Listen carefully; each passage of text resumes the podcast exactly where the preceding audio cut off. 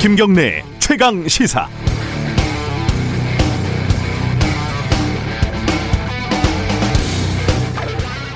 결과가 좋지 않게 되면은 평가가 가혹해지는 거는 어찌 보면 당연한 일입니다. 최근 코로나 확진자 증가세가 좀처럼 잡히지 않고 뭔가 정책 결정 타이밍도 한 박자씩 계속 늦는 것 같고요. 이건 최강세에서도 여러 차례 지적을 한 적이 있습니다. 그러다 보니까 K 방역 자체가 실패한 것 아니냐 이런 뭐 본질적인 비판까지 제기가 되고 있습니다. 물론 실패의 기준이 뭐 70점이냐 50점이냐 이게 애매하기도 하고요. 실패냐 성공이냐를 규정하는 게 지금 뭐 중요한 문제인가 싶기도 합니다. 관련해서 어제 그 포털 인기 기사 목록에 K 방역의 냉정한 현주소, 검사율, 발생률, 치명률, 세계 중위권 이런 굉장히 흥미로운 제목의 기사가 한참 올라와 있더군요. K 방역 어쩌고 한 거는 정부의 허풍이었구만. 맞아. 숫자가 말해주는 거지. 이런 생각을 가지고 기사를 읽어보니까 좀 이상합니다. 아니, 많이 이상합니다. 기사에서 제일 처음 내세운 근거가 검사율인데 우리가 6.7%로 281개국 중에 132밖에 안 된다는 거예요. 그리고 검사율이 높을수록 좋다는 게 기본적인 전제고요. 이상하지 않습니까? 코로나 상황이 심각할수록 검사를 많이 했을 것이고 그럼 검사율이 올라갈 텐데 그럴수록 좋다는 게 통계 사이트에 가서 직접 확인을 해보니까 아니나 다를까 상황이 매우 매우 심각한 뭐 영국 17위, 미국 18위입니다. 인구 100만도 안 되는 작은 나라들이 상위권을 차지하고 있고요. 이 무식한 건지 무지한 건지 무모한 건지 어떻게 이런 품질의 기사를 쓸 수 있는 건가? 애초에 인터넷에 있는 단순 통계 몇 개, 서너 개 긁어다가 국가의 방역 시스템 전체를 평가하겠다는 그 호연지기는 도대체 어디서 나오는 건가? 언론의 기본 기능은 권력 기파, 비판이라고 저도 생각을 합니다. 그런데 비판을 해도 좀 아프게 해야지요. 근거를 가지고 비판 대상도 납득이 되게끔 적어도 제3자, 독자, 시청자들은 납득이 되게끔 이게 부끄럽지 않습니까? 물론 지금 방역 당국이 다 잘하고 있는 건 아닙니다. 하지만 해방을 놓고 저주를 하는 것은 전혀 필요 없는 짓입니다. 12월 17일 목요일 김경래 최강 시사 시작합니다.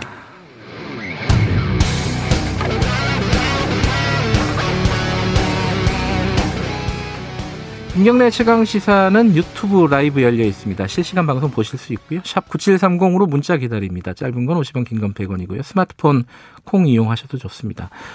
어, 오늘 1부에서는요. 서초구 방배동에 어, 비극적인 사건이 있었죠. 발달장애 아들 그리고 숨진 60대 어머니.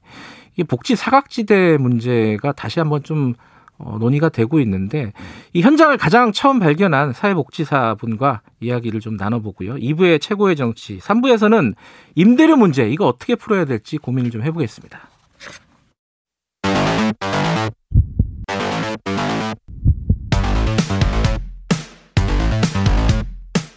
오늘 아침 가장 뜨거운 뉴스 뉴스 언박싱 자 뉴스 unboxing 민동기 기자 나와 있습니다. 안녕하세요. 안녕하십니까. 한겨레 신문 하어영 기자 나와 계십니다. 안녕하십니까. 네 안녕하세요.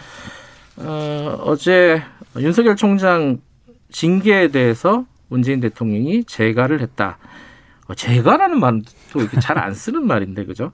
뭐 결재하고 허가했다. 뭐 이런 뜻이겠죠. 네.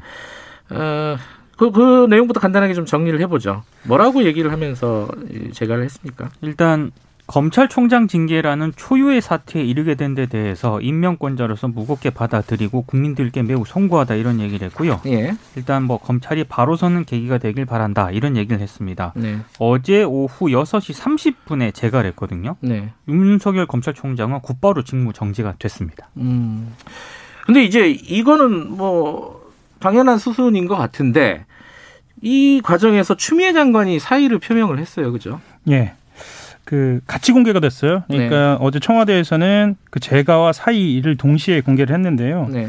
그 추미애 법무부 장관은 징계안을 문 대통령에게 보고하는 자리에서 네. 바로 사의를 표명했고 문 대통령은 추 장관의 추진력과 결단력이 아니었다면 공수처와 수사 개혁을 비롯한 권력기관의 개혁은 불가능했을 것이다라고 이렇게 언급하기도 했습니다. 네. 근데 사실상 어뭐 숙고하겠다. 이렇게 얘기는 했습니다만 사실상 사의를 받아들인 것으로 해석은 되고 있습니다. 그러니까 높이 평가한다. 뭐 예. 뭐 이런 걸 보니까 그죠. 받아들인다는 뉘앙스가 좀 들어가 있는 것 같다는 해석이 나오는 거죠.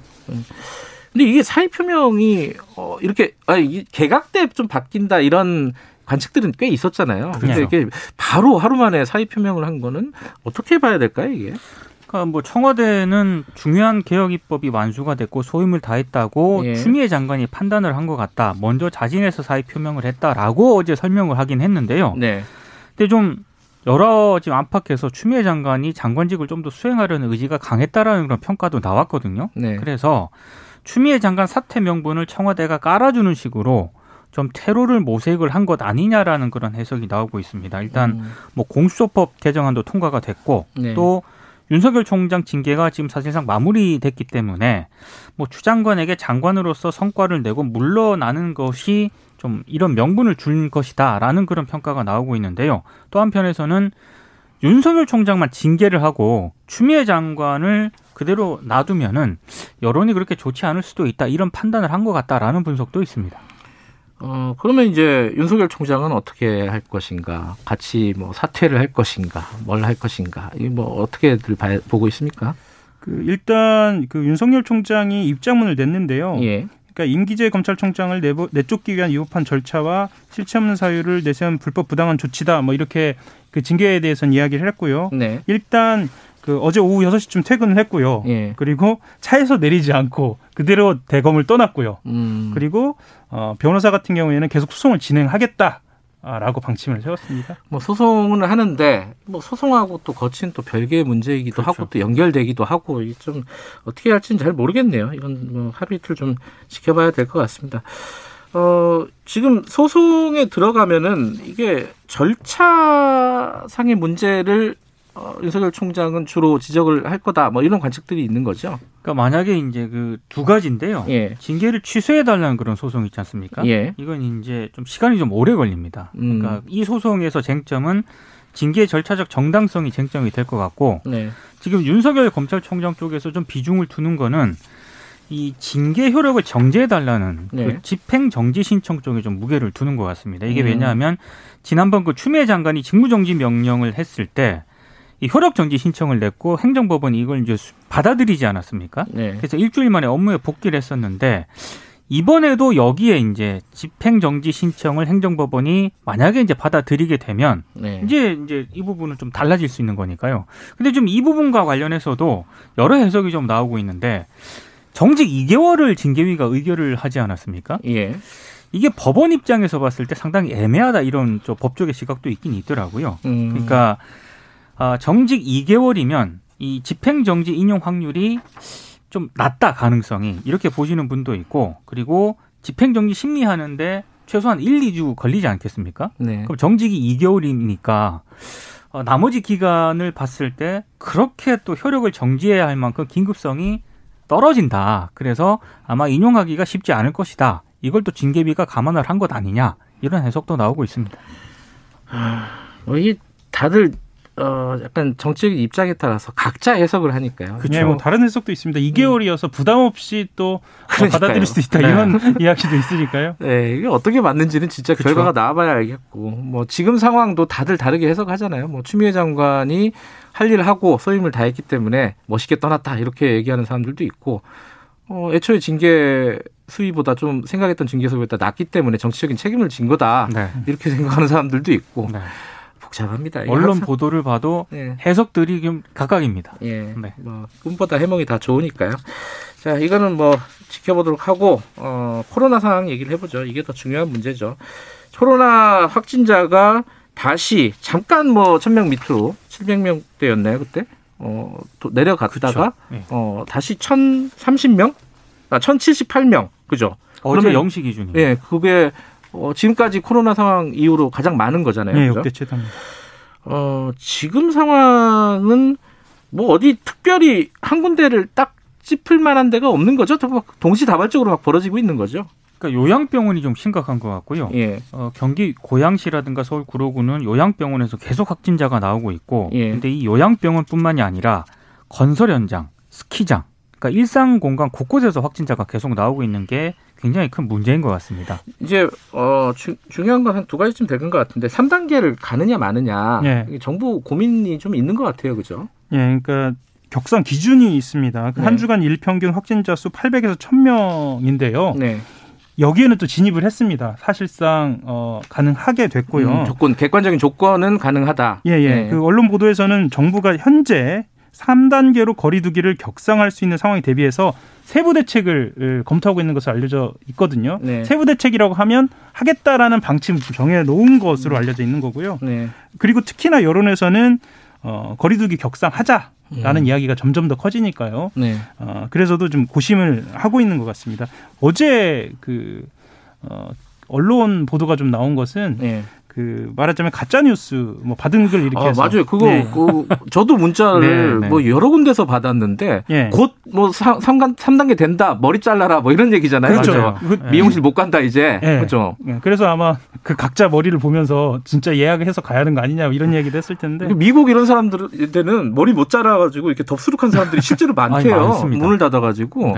그 그게 가짜 뉴스라는 거죠. 그죠? 가짜 뉴스라고 어, 중앙재난안전대책본부가 시급하게 곧바로 음. 밝혔는데요. 예. 어, 사실은 이런 가짜 뉴스가 도는 그 정황을 봤을 때는 누군가가 실제로 의견을 전달한 것은 아닐까, 음. 누군가에게 그러면서 퍼져나온 건 아닐까 이런 추측은 가능합니다. 매우 구체적이고 어, 실행 방안도 어, 음. 어느 정도 언급되고 있어서요. 이건 뭐 공식적인 얘기가 나오기 전까지는 네. 어, 이런 어떤 돌아다니는 시중에 돌아다니는 뭐 이른바 찌라시라고 얘기하는 거잖아요. 네. 이런 것들은 믿으면 안 되고. 근데 지금 어, 좀 논, 논란이 좀 일고 있는 게 우리 백신 도입이 너무 늦은 거 아니냐. 네. 그러니까 한마디로 말해서 지금까지 몇 달의 시간이 있었는데 정부 뭐 했냐. 뭐 네. 이런 비판들이 좀 나오고 있지 않습니까? 그러니까 어제도 이제 정부가 밝힌 내용은 음. 지금 아스트라제네카하고는 선구매 협상을 체결했잖아요. 네. 근데 어제 어제 이제 다시 한번 얘기한 게 예, 화이자랑 그 얀센 쪽하고 굉장히 잘 지금 협상이 진행이 되고 있다. 그래서 음. 조만간 빠른 시일 내에 특별한 뭐 불합리한 조항이 없으면은 계약을 체결할 것 같다라고 얘기는 하긴 했는데 이제 그럼에도 불구하고 해외에서 계속 이제 백신 접종이 그렇죠. 시작이 되다 네. 보니까 음. 일부 언론 같은 경우에는 우리 정부가 대응이 너무 늦다라고 지금 비판을 음. 하고 있는 거죠. 뭐 관련해서 좀 두 가지가 다 있는 것 같습니다. 뭐 어제 저도 그 이재갑 교수가 네. 페이스북에 쓴 거 보니까 뭐 신종플루 때 백신을 많이 이렇게 확보를 해놨다가 나중에 네. 남아가지고 이 공무원들 막 징계받을 위험에 처하고 예산 낭비했다고 네, 국회에서 혼나고 그렇죠. 이런 상황이다 우리나라가 음. 그 예산 확보도 제대로 안 돼 있는 것도 사실인 것 같고 그렇죠. 어. 뭐 그런 얘기도 하더라고요. 정은경 총장이 만약에 예산 확보 그런 어떤 구체적인 절차 없이 어, 백신을 미리 확보를 했다 그러면 아마 감옥, 감옥 갔을 갔다. 것이다. 음, 네. 우리나라 같은 상황에서는 뭐 이런 얘기도 있는데 근데 그럼에도 불구하고 늦은 건 또 사실이고요. 네. 그죠? 그러니까 가장 그 유력한 게 아스트라제네카인데요. 아스트라제네카 천만 명분은 확실히 들어오는 건 맞는 것 같습니다. 맞는 것 같은데 문제는 시기예요. 그러니까 아스트라제네카는 그 임상 시험 단계에서 신뢰성도 조금 문제가 생겼고요. 음. 특히나 그 일부 환자 척수 손상 부작용이 있었다라고 해서 위험한 거 아니냐 이렇게 알려지기도 했습니다. 그런데 예. 그 중요한 건 또 미국 FDA 요즘 음. 많이 나오는 FDA의 승인이 언제냐인데 그 내년, 아직 안 됐죠. 그죠? 네, 네. 내년 2월 말 긴급 사용 승인이 제출될 것으로 보이거든요. 2월 말을 따져 보면 우리로서는 그 이후로 미뤄지니까 내년 봄도 좀 쉽지 않지 않느냐라는 전망까지 나오고 있습니다. FDA와 상관없이 우리는 네. 식약처에서 어, 판단해서 이제 아스트라제네카 같은 경우에는 접종을 네. 시작할 수도 있다라는 음, 입장도 또 밝혔거든요. 했는데 그게 참 부담스러운 거죠. 부담스럽죠. 부담스럽죠. 네. 어찌됐든 지금 뭐 우리가 2차 유행 끝나고 나서 3차 유행이 오는 몇 달 동안의 기간 또 기간에 네. 이 백신에 대해서 너무 소홀하게 하지 않았느냐 네. 이런 비판에 대해서는 정부가 어 빨리빨리 좀 해명도 하고 네. 그리고 이제 잘못한 게 있으면은 조치도 하고 근데 좀 늦은 거 아니냐 이런 음. 비판들은 계속 나올 수밖에 없는 것 같습니다. 어, 우리 뭐 언제 한번 이거 자세히 다룰 어, 기회가 있을 것 같습니다. 다른 얘기 좀 해보죠. 택배 노동자가 또 쓰러졌다. 어, 이 똑같은 일인가요? 어떤 일이에요, 이거는? 그러니까 지난 14일 서울 강동구 암사동의 한 아파트에서요. 네. 어, 배송 업무 중에 내추럴로 이 택배 노동자가 쓰러져서 병원에 이송이 됐고 지금 중환자실에 입원을 해 있거든요. 양상이 비슷하네요. 예. 과로사 같은 과로사의 의혹이 있는. 근데 네. 이거는 조금 그 택배 차량이 아파트 단지 안에서 오랫동안 정차해 있었다고 해요. 음흠. 그러니까 이제 아파트 경비원은 이상하게 생각했을 거 아닙니까? 예. 차량에 가니까 운전석에 택배 노동자가 쓰러져 있었다고 합니다. 이걸 발견해서 병원으로 이송을 했다고 합니다. 근데 이게 어, 택배 노동자 과로사 문제가 어, 심각해서 여러 가지 대책들이 이미 나왔잖아요. 네. 근데 그 대책이 실효성이 없다고 해야 되나요? 어떻게 봐야 돼요, 이거는? 그러니까 현장에서 그 조건이 달라진 걸 체감하지 못한다는 이야기들이 나오거든요. 네. 그러니까 예를 들면 물량은 줄지 않았다는 거예요. 음, 그 물량은 당연히 그렇겠죠. 예, 예. 그리고 오후 넘어 오후 10시 넘어서도 일을 안, 안 하도록 이렇게 방침은 내려졌는데 그렇죠. 현실적으로는 그렇게 할 수 없다는 거죠. 예를 들면 음. 그러니까 전산상으로 10시 이후에 배송이 없다. 이런 지침이 있음에도 불구하고 10시 이후에 배송 완료 스캔 보통 문자 같은 거 뜨잖아요. 저희들도 그렇죠. 스캔을 하면 그 당사자들한테 문자가 뜨는데 배송 완료 스캔은 하지 말고 배송만 하라. 뭐 이런 음. 지시도 내려졌다는 얘기가 나오거든요. 그래서 네. 좀 철저하게 좀 감독을 해야 하는 거 아닌가 싶습니다. 음, 뭔가 대책은 내놨지만 현장에까지 그렇죠. 어떤 효과가 나타나지는 않고 있다. 네. 올해 들어서 뭐 이 숫자는 집계마다 조금 차이는 있지만 15명이라고 하죠. 네. 좀 대책이 필요한 것 같습니다. 자, 여기까지 듣죠. 고맙습니다. 고맙습니다. 뉴스 unboxing 민동기 기자 그리고 한겨레 신문 하어영 기자였습니다. 지금 시각은 7시 36분입니다.